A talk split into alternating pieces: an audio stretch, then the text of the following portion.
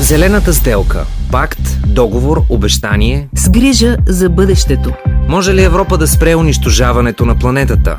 Защото друга нямаме. Един подкаст на Българското национално радио в рамките на проекта Евранет Плюс, водещата радиомрежа за европейски новини.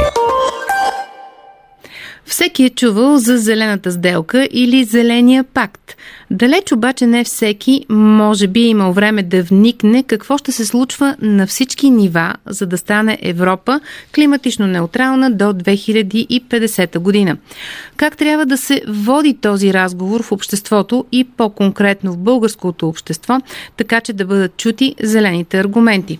Започваме с контекста и Апостол Дянков, който ръководи програмата Климат и енергия в ВВФ България дестабилизирания климат, който е едно от последствията на човешките емисии, въглеродните емисии. Емисиите на парникови газове, основно от изгаряне на изкопаеми горива. Те причиняват повишаване на концентрацията на тези парникови газове в атмосферата, съответно глобално затопляне, което е неравномерно. Добавяме в разговора и доцент Владимир Зиновиев от УНСС, който е директор на научно-изследователския център по енергиен бизнес и инфраструктура в университета. Важно е да знаем каква е причинно-следствената връзка. Ясно е, че от 70-те години на миналия век вече разполагаме с достатъчно емпирична информация за климатичните промени. Ясно е каква е причинно-следствената връзка, за да се случват тези климатични промени и съответно какъв е подхода, за да бъдат те овладяни. Става дума за процеса за декарбонизация. Разбира се, то е само един от опорните моменти.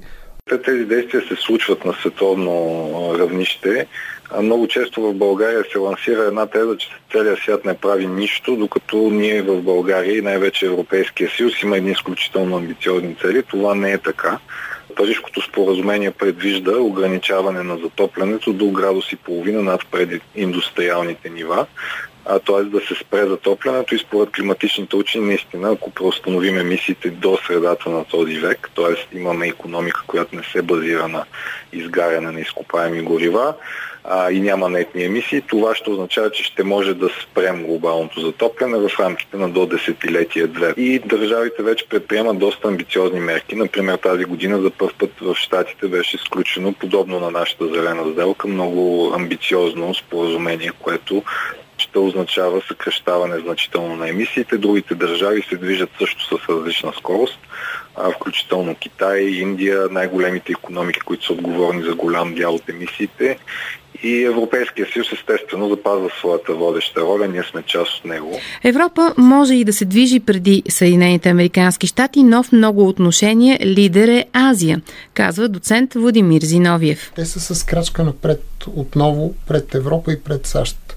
Защо го казвам? Ами защото ако тук говорим за замяната на двигатели из вътрешно горене с водородни клетки или с електрическа мобилност, то вече от а, няколко месеца в а, Корея имаме първия кораб, който плува с а, зелена амония, нали, с зелен амоняк. А в това отношение има много какво да се каже и като енергоносител а, зеления амоняк а, и като източник за някои изключително въглеродно интензивни индустрии, като да кажем торовата промишленост, това е един много важен аспект, който следва да се анализира. Ние някак в рамките на Европейския съюз, под влиянието на сходни експерти, които буквално до преди началото на войната говореха, че горивото на прехода ще бъде природния газ, сега също толкова екзалтирано говорят, че горивото на прехода ще е зеления водород.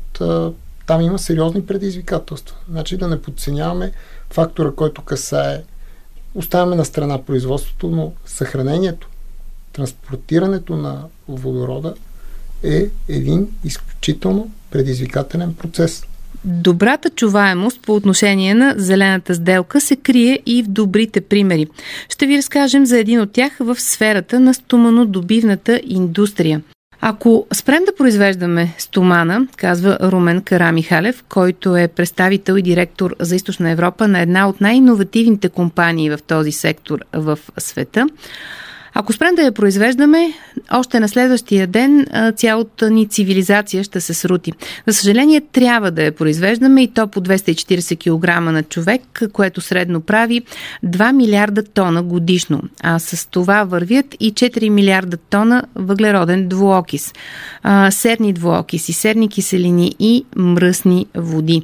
Има ли изход, разказва той. Присъствах на живо на процеса на декарбонизация и особено на фирмата, за която работя през последните 10-15 години и достигнахме до ниво а, да сме 5-6 до 7 пъти под средното ниво на емисии за света.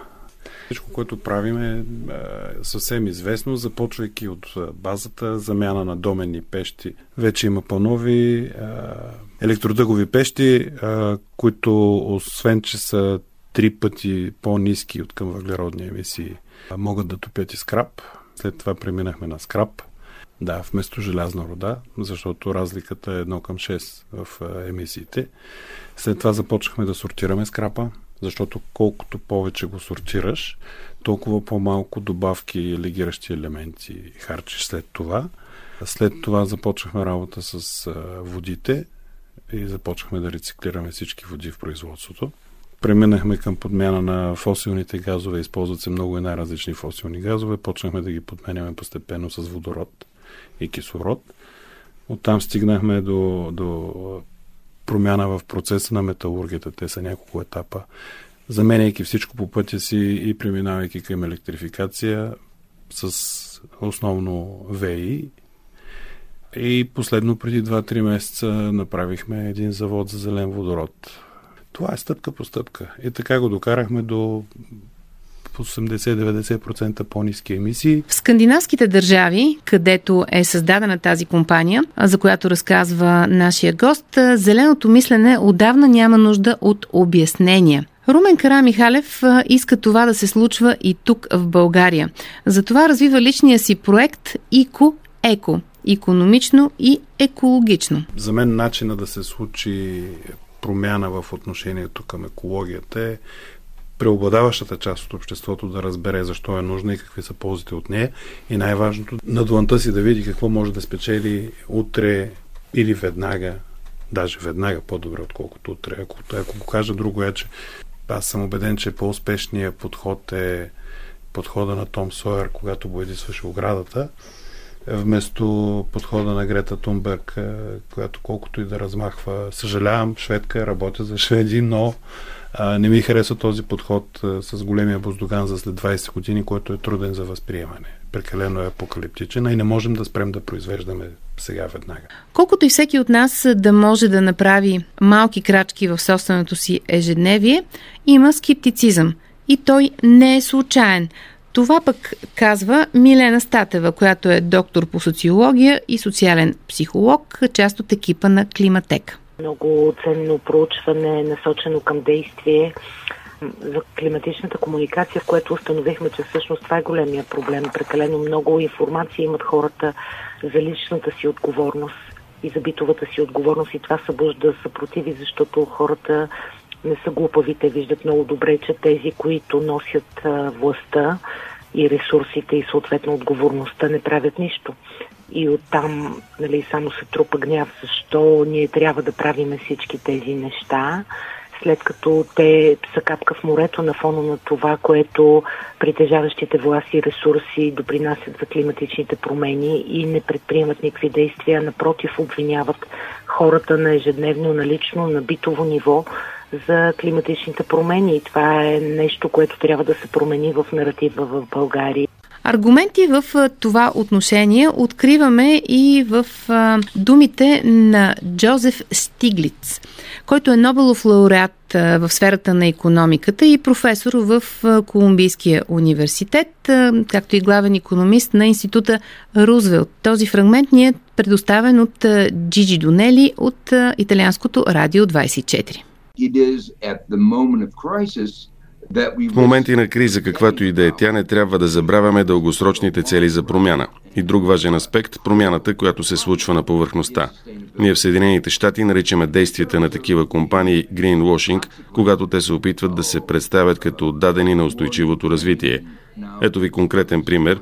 Бях на конференцията в Давос и една от много големите банки вдигна много шум, обяснявайки как преминава към устойчивост и как всички кружки в огромната изграда са енергоспестяващи, а междувременно същата банка продължаваше да отпуска големи заеми на въглишни компании и за такива, които произвеждат електричество от въглища, така че очевидно, че тази банка не е инкорпорирала идеята за устойчиво развитие в своето ДНК.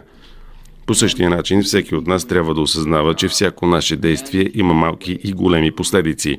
Едно от нещата, които хората често смятат, е, че каквото и да направят, то няма да се отрази на голямата картина. Но ако всеки мисли така, имаме голям проблем – това, което трябва да си кажем е, че ако аз се държа и постъпвам правилно и се стремя към по-малък отпечатък и останалите се присъединят към мен, ние можем да спомогнем до голяма степен за преминаването към нулеви емисии, а този преход е не само необходим, но и наложителен и спешен.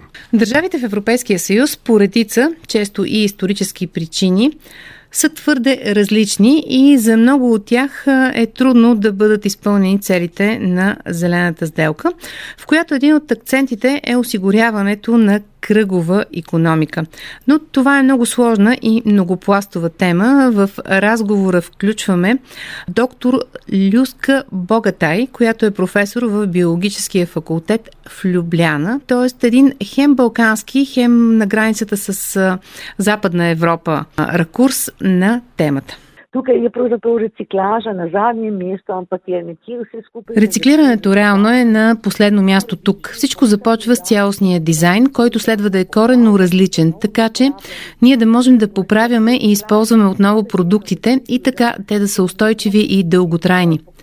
Социалните иновации също са много важен елемент от кръговата економика и споделената економика особено. Прост пример. Ако една кола в Европа стои паркирана 90% от времето, то това е загубено време.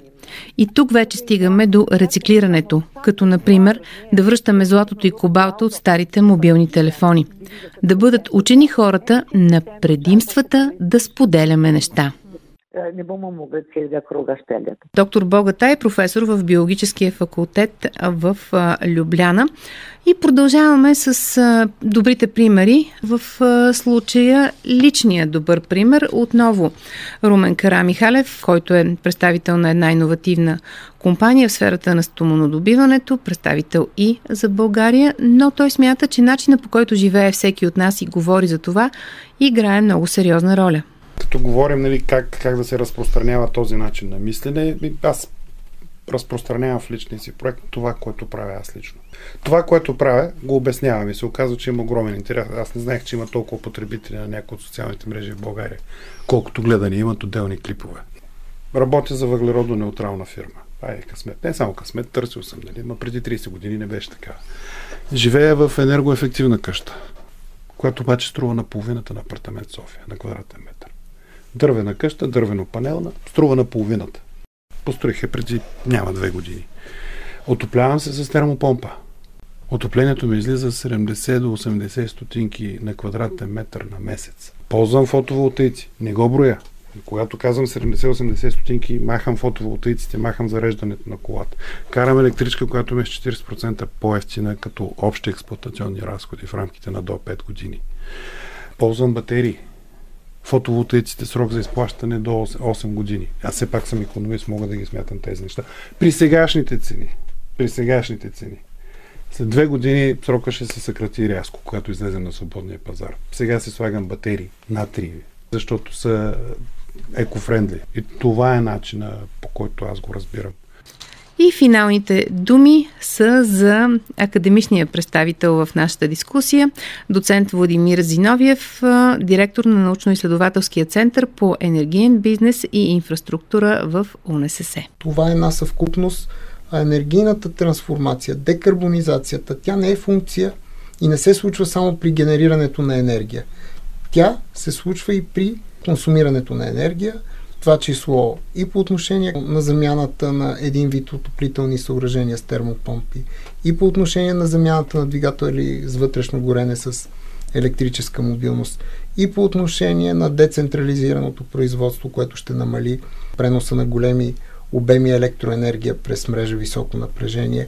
И не на последно място нашето собствено разбиране по отношение на етика, на морал, на това, което ние сме в дълг към природата и към а, бъдещето на тази екосистема, която трябва да ни наследи. По този епизод работи Лили Големинова. Зелената сделка. Пакт, договор, обещание. С грижа за бъдещето. Може ли Европа да спре унищожаването на планетата? Защото друга нямаме. Един подкаст на Българското национално радио в рамките на проекта Евранет Плюс, водещата радиомрежа за европейски новини.